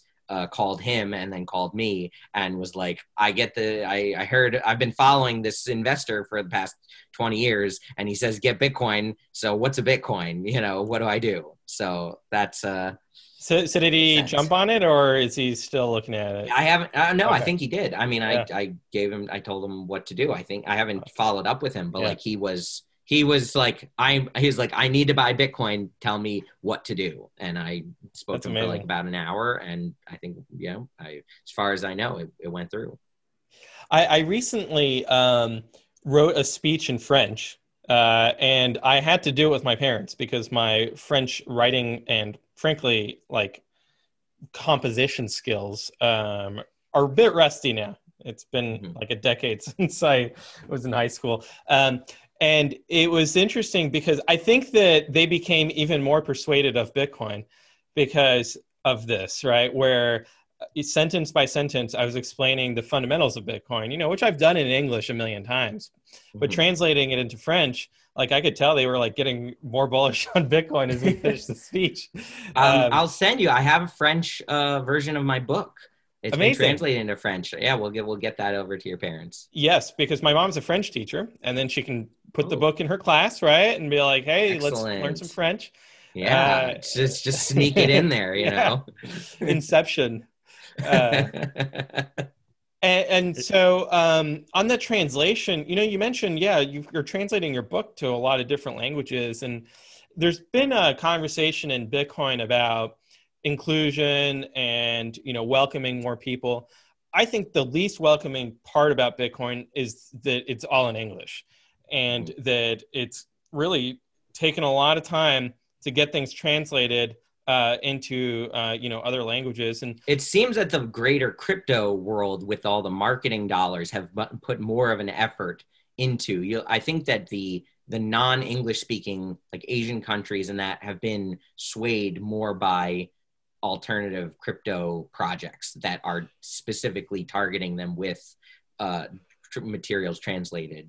and it's not necessarily malicious right it's because also those altcoin founders are in those countries and that is their native uh, language or Um, just they have the marketing dollars and are trying. to. yes that's that's the jimmy song argument of uh, all of these uh, all, the fundamentals of altcoins is whatever their marketing budget is yeah, it's that's uh, it's a pretty that's Um, okay. and so we gotta we gotta figure out yeah getting more translations up Not nakamoto institute has done a great job so congrats to bitstein for for getting more translations up there as well um but ultimately like to me that's Saifedean has done a great job. yes Bitcoin Standard is in Mhm. what 15 languages now.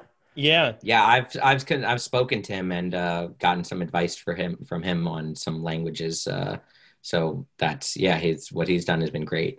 you know what the Have most seen uh, certain languages are most popular? Um, I- German was the first and pretty popular. Um, and Spanish, I guess, French. I have to look. Uh, you know the German speakers love Bitcoin. I- that I- seems I've to be noticed. Germany and and Switzerland. German speakers in I think is it Switzerland? I think that they speak Yeah, German. well, half- Switzerland speaks like right like four different languages. Italian, French, and German. Yeah. Mhm. Now I just imagine the old like Swiss Swiss watchmaker type that person oh my like God. carefully carefully dealing with their UTXOs. the, dream come true glass, jeweler's glasses. Yeah. yeah, I love it. inspecting each number.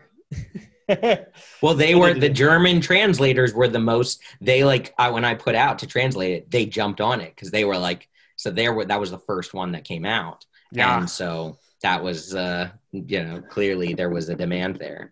um, and and the Dutch too also are huge Bitcoin fans as well. I've noticed. Like They love tulips. Tulips and Bitcoin go hand in hand. or they know that tulips don't have a difficulty adjustment, and so they've learned their lesson. Uh-huh. Bitcoin is tulips oh. 2.0. Harder tulips. um, yeah, and, and I think that so translating it, and the the the crazy part to me is I've heard people accuse Saifedean of being not only unwelcoming but being a racist white person when he's not even he's not white, he's not racist. And he's translating his book, you know, more than uh, you know all these loud people on Twitter are are translating anything. Um, so it's a it's a weird world we live in. Yeah, you know, I try not to get into any of the personal. I just find it. I mean, that's my that's my personal motto. I think it's appropriate as a as a rabbi. You know that I really people can do whatever whatever they want to do. I'm I'm doing my thing, and like I hope that we can, you know, be be nice to it. We're all you know we're all uh, brothers and sisters in this world. So try and remember that when you're dealing with someone behind, uh, you know, behind the uh, the keyboard there. I, I, I admire you so much because I don't have that patience at all. I just I immediately start dropping f bombs and black. Well, bombs. let me. Uh, okay, I won't tell you guys what my alt count uh, alt account is. are you uh, Ayi? Peter? Are you the Chihuahua? I knew it. no comment. No Uh, comment. I, I've heard his voice. So unless you have some kind of advanced voice modulation, Listen, I am not gonna. faking. I, yeah, I neither uh, acknowledge nor deny, Deny, any yeah. uh, any of these uh, claims. Yeah. Um, so do, do you feel like in the bear market that um, Bitcoin adoption in your circles has increased or has stagnated? the bear market of 2020. Which which well, bear market? we can debate whether we're still in a bear market or not. Uh-huh. Arguably, arguably 2020 or the bottom of the bear market was December March. 2018. Okay, and this was a pullback or uh, whatever the the Sideways. March- It's kind of just like drifting. well there was a the, sideways, there was the March you know crash. yeah. i was like uh I don't know how you count these. Did people contact you at that point of like, hey, what's going on?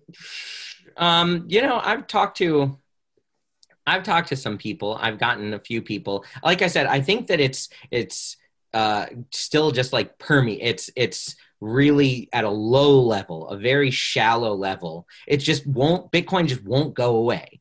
It's just will the people even though it's a it's a bear market. I mean the bear market uh, if you want to call it uh, uh, the bear market this year bottomed out at like 30 something hundred, you know, the 3000. So like the people that are claiming Bitcoin's going to zero, like, sorry, sorry, it still is a, and now it's a $200 billion market cap. Like, it's, there's a long way down between that and That's zero. just because of tethers, though. You know, it's not because of Michael Saylor buying four hundred million Right. dollars. right, right, exactly. That's the, so it's, um, it's definitely like it's just not going away and people kind of just know that it's here to stay now um, the literal number, I, I don't get out that much. My my meat space amount of I live in a small town in upstate New York, so like my the the amount of people that I actually deal with on a day to day basis is is a small number, and a few of those have like really uh, said that they want to get in. Some have, um, but uh, I also I deal with people that I've never met, and uh, you know like I uh, do people come to me either in DMs on Twitter or um, whatever, a friend of a friend um, on like other chat uh, chat apps. And there are people that are trickling in asking, how do I set up a hardware wallet? What exchange should I use? That that kind of thing. There are I'm seeing more of that now than a year ago. Um, so there definitely is some some interest. And I all thought it was funny that in in the bear market when you know everything everybody was a Bitcoin maximalist then. You know that it's the bull market coming up when things start to get like pretty frothy. When people yeah. are when people start talking about like their gains and uh, that kind of thing, it's there's there's energy there. You know, it's like it or not, those two those things do correspond the amount of altcoin frothiness and a bull and a Bitcoin bull market. Yeah, you hear about like, oh well, Bitcoin profits get recycled into altcoins because people are like diversifying their crypto portfolio, and so they're like rebalancing into altcoins, and then that causes altcoins to go parabolic, and then those profits get recycled into Bitcoin.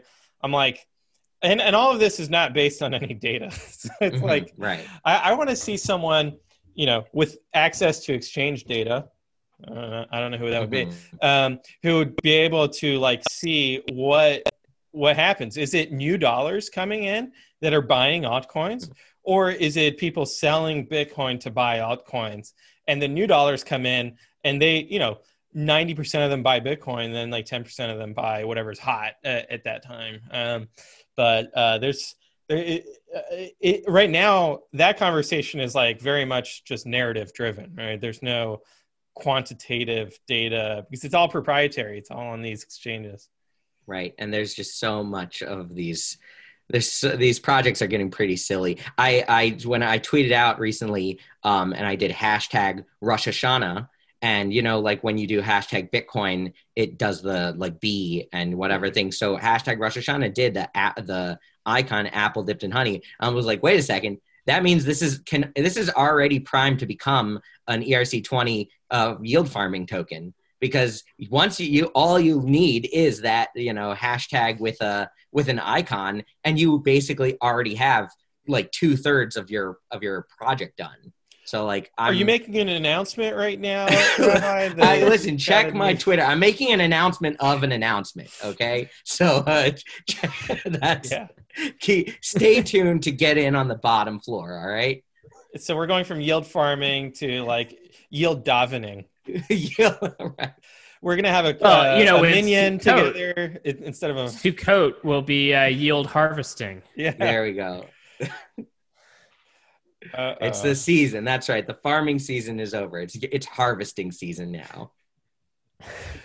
Uh, it's silly. It's fun, you know. It's a well, fun place to be. It's even yeah. big. Uh, the, all of the silliness of the crypto world is still fun. Like you know, I, I like Bitcoin is a pretty serious thing, but there's so much entertainment going on around it. Yeah, for that reason alone, I'm happy that like yams exists and all this stuff. right. yeah, that's the uh, joke about it. Yes, I. uh uh, somebody I know said like I, uh, about the no about sushi, and uh, they were like, I was like, can you believe this sushi thing? And the guy came in and then he took all the money and that, and he was like, I just lost five hundred dollars on on sushi because of this. And I'm like, oh my, you're the ETH pleb that you that, don't be an ETH pleb. Come on, man. Like, well, it's like uh, g- going to the Coliseum and seeing gladiators fight each other. It's like right. you don't want to be in there. You know, yeah, you yeah, you want to be watching. Uh, listen, yeah. whatever. As long as you're not hurting somebody else, you know, that's uh that's that's that's your business. Uh, well, the guy me. like tried exit scamming and then he changed his mind after he got doxxed. And then people right. were like saying, "Oh, he's so virtuous." okay, that's yeah, one way to look at it. Fine. yeah. Let's listen. I I'm I don't want to. I don't. I'm I'm glad that my choice of money doesn't have these kind of issues. Like that's I wouldn't. Uh, you know, you choose what kind of money you want to have and uh, what kind of assets. Like choose. You want to choose a strong, firm, sturdy asset, not something wobbly like a chair. Well, yeah, chairs awful. Um, three-legged stools. Uh, it, it, uh, a, a, lot of the ETH plebes they own uh, they own Bitcoin. Like to them, they they understand that part, right? That they do want to have sound money. Um, they also just want to again like experiment, right, and, and try yeah. out all these different things. And so, to me, it's all the same. Um, I, and that's where people are like, oh, you know, Bitcoin maximalists get proven wrong by this. I see it the opposite. The fact that everyone holds Bitcoin, that proves that Bitcoin maximalists are right. Like, not everyone holds Ethereum, not everyone holds sushi. Like, that's because they're doing a different thing. But everyone does hold Bitcoin. It's in everyone's like if you're a crypto investor, you got to have Bitcoin in your portfolio. I mean, I'm I, have seen re, the two things that are notable to me recently. Roger Ver said recently on a podcast that he's about 50 50 mm-hmm. uh, BTC, BT, BCH. And I think Vitalik didn't give exact percentages, but he said recently um, on uh, on a podcast that he's you know has he's I forget what number he said. I think he said hundreds hundreds of bitcoins or something. So like there's still you know yeah it's a Bitcoin space with uh side projects you know with alternatives. That's why they're called altcoins, you know. But it's a Bitcoin space, and that this uh, Michael Saylor said that like incredibly well. He said these these uh, exchanges. I'm not going to name any uh, popular exchanges out there, not to name call, but he says exchanges uh, emphasize too much this uh, this oh we've got 237 different uh, tokens that you can uh, trade back. How dare you? How dare you? We carefully curate the pairs we have on the platform, and um, you know, I, I just got an email from Kraken telling me all about like a whole new slew of shit coins that I can go buy. no, but I mean that's what I write in my book at the end is that like for the I'm gonna. I, I don't think that it's. I don't think on. that it's. It's not good uh, if you want to be a welcoming, open uh, person that that in that you know believes in uh, that crypto is better for people. Saying, oh, you know, there's a a, a digital gold, a digital money that works as money, versus there are five thousand different digital assets and do your own research, figure out which one. Assume they're all good until you figure out which one is bad. I don't think that that I think it's just much easier, and I think the exchanges would be, you know, that's why what you know whatever I uh I'm I'm I work with uh, Swan Bitcoin, and like I think even if an exchange has all that stuff, it would be smart um uh marketing to have like a um you know how like car companies have like their cheap version um, uh, uh, line and then their like uh, luxury line I, I, don't know like in, Infiniti yeah. and toyota or something like yeah. that like there should be like the exchange has their like uh, gambler line and then there's the the bitcoin line that's just like you log onto the website and it's just a button that says buy bitcoin and then that's and that's all there is and so it's that they would get the, the people that don't want all this complexity and are going to get turned off from that and they'll just go to the one page that just says buy bitcoin. That I, I think that's giving away some some alpha here for uh alpha for League. the exchanges. Yeah. So so I, I think that i think the market is going to eh, make that happen in combination with some really smart entrepreneurs right? You mentioned swan uh, river where um, it, it, and it's really kind of a front end decision because ultimately they they source their liquidity from these other exchanges, right? right. Um, and and then part of the complexity is that like I've spoken with um, with individuals who will tell me they read Saifedean, uh, they they believe in S2F, they've read Plan B stuff, they're super bullish on Bitcoin, um, and and they'll ask me. Well, what do you think about Polkadot? And uh, mm-hmm. you know, and and and that the, the they're bullish on Polkadot, and that they're buying Polkadot in addition to Bitcoin.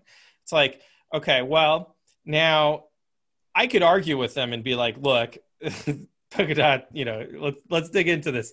How do, how are you going to run the Polkadot numbers, right? Where's your Polkadot um, but um, ultimately, like they ha- they have a view, and, and they're gonna try to find an exchange that's gonna have Polkadot listed in addition to to Bitcoin. Um, but then, in terms of from the Bitcoin community of what we recommend people go to, having a front end that is Bitcoin only just makes your life that much simpler, right? Like then you don't have to walk them through what's going on, and it also I think that there's kind of a fundamental uh, tension in the in the ecosystem where, on one hand, we know all of these assets are not equal, right? And so that's something that everyone agrees on. And you could look at different metrics. Maybe you look at transaction finality, uh, decentralization, all of this. We might disagree on which we think are better than others, but we all agree that they are not equal.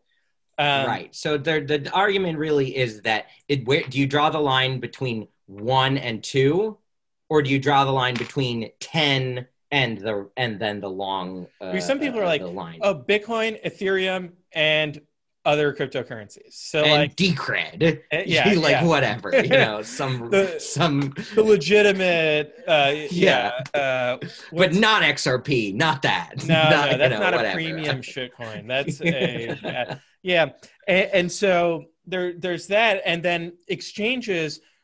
When you look, what they they want to pattern off of stock exchanges, right? And stock exchanges, they if you meet the listing requirements for the stock exchange, the stock exchange is not going to say, hey, look, Apple is the best one that you should buy. Um, and so exchanges want to pattern off of that and be neutral with regards to what gets traded. The problem there is that the macroeconomics of the asset class are, are profoundly different, right? The market for monies is different than the market for equities and that's where you kind of get into issues. All right, it would be like your bank. It's like your bank if you went there and they were like, "Okay, I'm gonna, I want to take out money," and they're like, "Would you like to take out U.S. dollars or North Korean whatever yeah. they are, or you know Mexican pesos or what? You know, we've got 300 choices of you." And you're like, I, I'm pretty sure I want the dollars because that's you know. Well, the... you say dollars, Rabbi, but do you want Canadian dollars? Like which right. Oh yeah. Right? You go to Coinbase and there's two there's different types of dollars there. It's confused. You know, that the Canadians really uh should change their branding. It's not it's really they're deceiving the marketplace with this with the Canadian dollars. You know, it's like yeah. how am I supposed to? Uh, you might get tricked and send it to the wrong address, wrong wallet. You, you know what Mexico should do? They should switch from the Mexican peso to creating the American dollar, right? And then they can kind of because they're not wrong, right? Mexico is part of America, uh-huh, uh-huh. right? They're just creating the American dollar, and they just tilt just tilt the logo slightly to the yeah, right, you know, yeah, a little the, bit. The dollar sign, the dollar, the, sign dollar just... sign's going to have one bar going through it instead of two and so that's how you know it's an American. And frankly, it's the it's it, it, arguably it's the more real dollar. You know, it's the it's it's the it, it's the true vision of the dollar. Spanish. The Dollar yes. is uh-huh. a Spanish word. So I All think it's only reclaiming fair. the original vision of the dollar.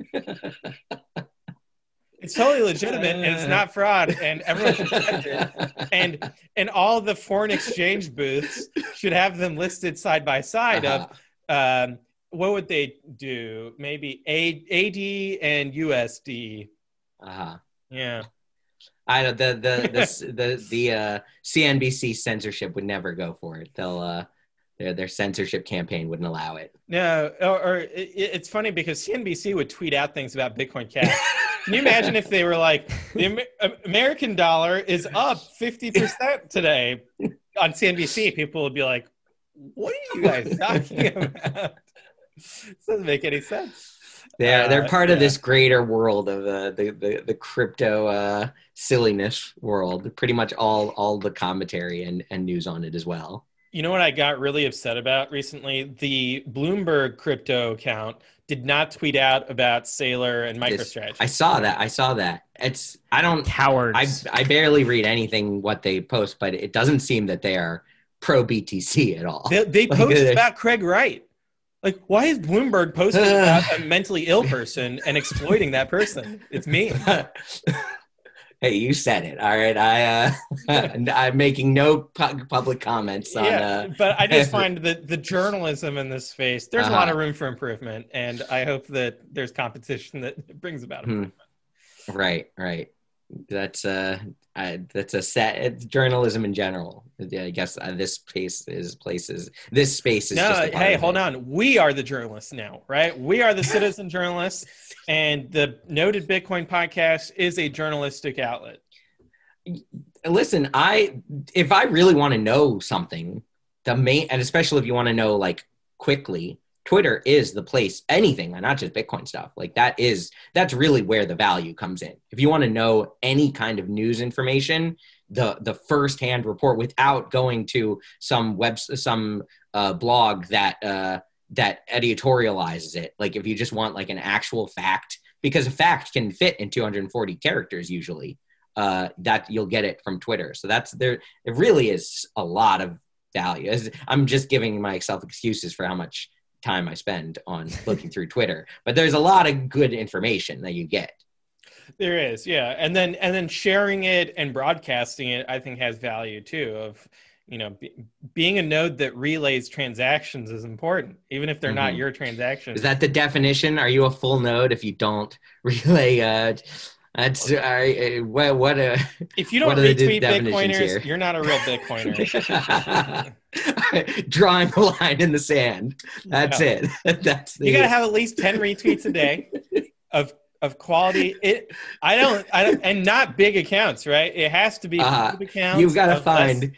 Yeah, it's you got to find. Uh, Finding the a, plebe. like the That's yeah the, real Bitcoin plebes is. yeah uh, uh, uh, with their posting their Cash App uh, buys of under a million sats. Those they, these are really really specific requirements. high signal have to noise ratio. everyone All right, out. um, everyone else is uh is out of the camp. Guys, I've been sitting in this chair for too long. oh, see, that's why you put the uh, the screen uh, behind you, just so no one should see the, the giant chair that you're actually. Oh, oh no! Oh, like Oh, oh, oh, Disgusting. For, for the Uh, listeners, Pierre Pierre showed is, his chair, he's sitting in a chair. We had to look at it. and he's reclining.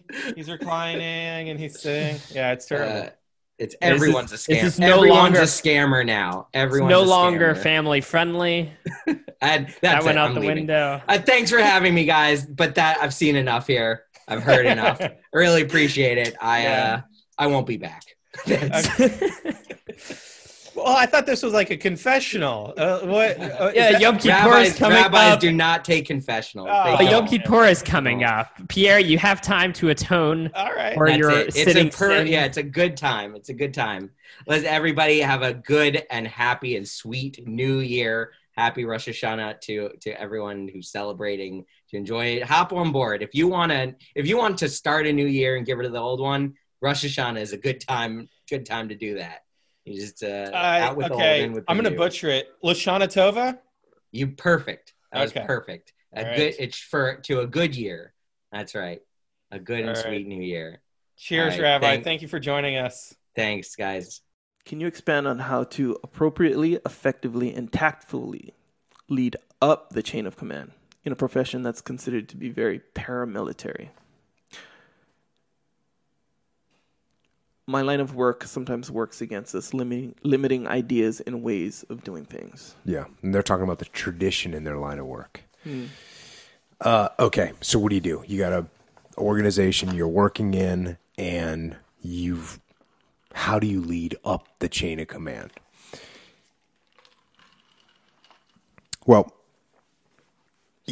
even in a paramilitary organization, which you know infers that this is a very hierarchical structure and it's chain of command driven, and how do you possibly get your boss to do what you want them to do? Well, it's actually fairly simple. Fairly simple. Not easy, but simple. It is it is hard to do. It does take a lot more it does take a lot of tact, takes a lot of patience. So number one, you got to build trust. You got to build trust with your the people that are above you in the chain of command. You got to build a relationship. You got to be proactive. You got to stay ahead. You know, when I joined the military, I one you know one day I just told my dad, hey, by the way, I joined the I enlisted in the Navy. I'll be I'll be gone in three weeks or whatever. My dad just looked at me and shook his head and he says, "You're gonna hate the military because you hate authority. You don't listen to anybody." And I was kind of a young stupid kid and I'm like, whatever. I'm going in the SEAL teams. It's a team. we don't have to listen to anybody. Of course, I was completely wrong. And mm-hmm. you do listen to people and you do have a chain of command. But he was right in the fact that I didn't like to listen to people and I didn't like authority. So how did I get ahead of that? It was pretty easy. What I did to get ahead of that was I got ahead of it. Mm-hmm. And that's what you need to do here. You have to start that start that attitude of where you're doing what needs to be done before you get told to do it. Mm-hmm. So you start to appear to have more knowledge and good foresight of what's going to happen. Now you got to be careful that you're not showing up the boss. You can't be flaunting in their face and I already did that, you know, because I'm so much better than you. That's not the goal here. The goal is to build confidence, not to build animosity. You don't want to build animosity. You want to build trust. You want to build confidence. You want to make that person start to realize how good you are. Mm-hmm. Again, be careful not to throw it in their face. Now, the tradition piece. And and sometimes people do cling on to the traditions. Mm-hmm. And they use the traditions to shut down evolution. And that's bad because what they're really doing is they're protecting their world. They're protecting their existence. And so that's a that's a big wall. That's a big hard wall to get through. Now, most people do have traditions, and traditions, what are traditions built on? Do we build traditions? Are there traditions of failure and we're proud of that? Are there traditions of losing and we're proud of that? No, no, no. The traditions are proud traditions. Mm-hmm. They're traditions of winning, they're traditions of excellence. And in some way, traditions of excellence and traditions of winning and traditions of domination have to be tied in some way to evolving and to adapting and to getting better mm. because that's how we win. That's how we dominate. So you have to find that hole in the tradition, that part of the tradition that implies that what we do in our tradition is we get better. Yeah, yeah. That's all it is. You just got to find that thing that says we get better. We win. And you take that and you carry that that lead, that little crack in the armor of tradition. Mm. And you turn that into, you know, yeah, we have a proud tradition because we're the best. Mm-hmm. And if you're going to be the best, does the best stagnate? No, the best evolves. And again, you got to be careful. You can't throw this in their face. Yeah. You got to say, hey, you know what? Our tradition is that we're the best. We make things happen and we get things done. Mm-hmm. And we always do it better than everyone else. So, you know what? Here's one way we could do it better. Yeah. If we did this, you got to look for those little cracks in the tradition mm-hmm. to bring forward change. Now, again, m- the most important this thing though is you've got to continue to build that relationship with your superiors. Mm-hmm. You're constantly trying to build that. And I've said this before and I'll say it again. No matter who I ever worked for, I had the same relationship with the crazy boss, with the knucklehead boss, with the loser, with the great guy. Had the same relationship all the time, and that was they trusted me. Mm. Didn't matter who I worked for. So you got to build that relationship of trust. You've also got to be careful that as you're trying to be proactive and as you're trying to get things done, that you're not looking to do it for your own ego to get credit mm-hmm. because that disturbs the people at the top. And it makes them say, oh, he's just trying to shine. He's just trying to look good. Screw him. Throw his ideas out. That's what you got to watch out for. So that's your ego. Mm-hmm. Don't make your ego fight their ego because they've got an ego too. You want to let your ego go. Build that relationship.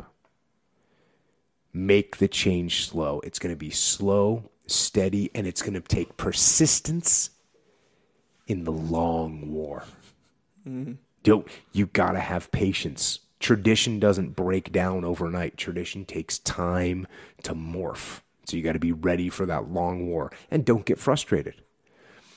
You're part of a winning team. You're part of a team that has a proud tradition. You just got to add to that tradition and that's going to take time. That's how you do it.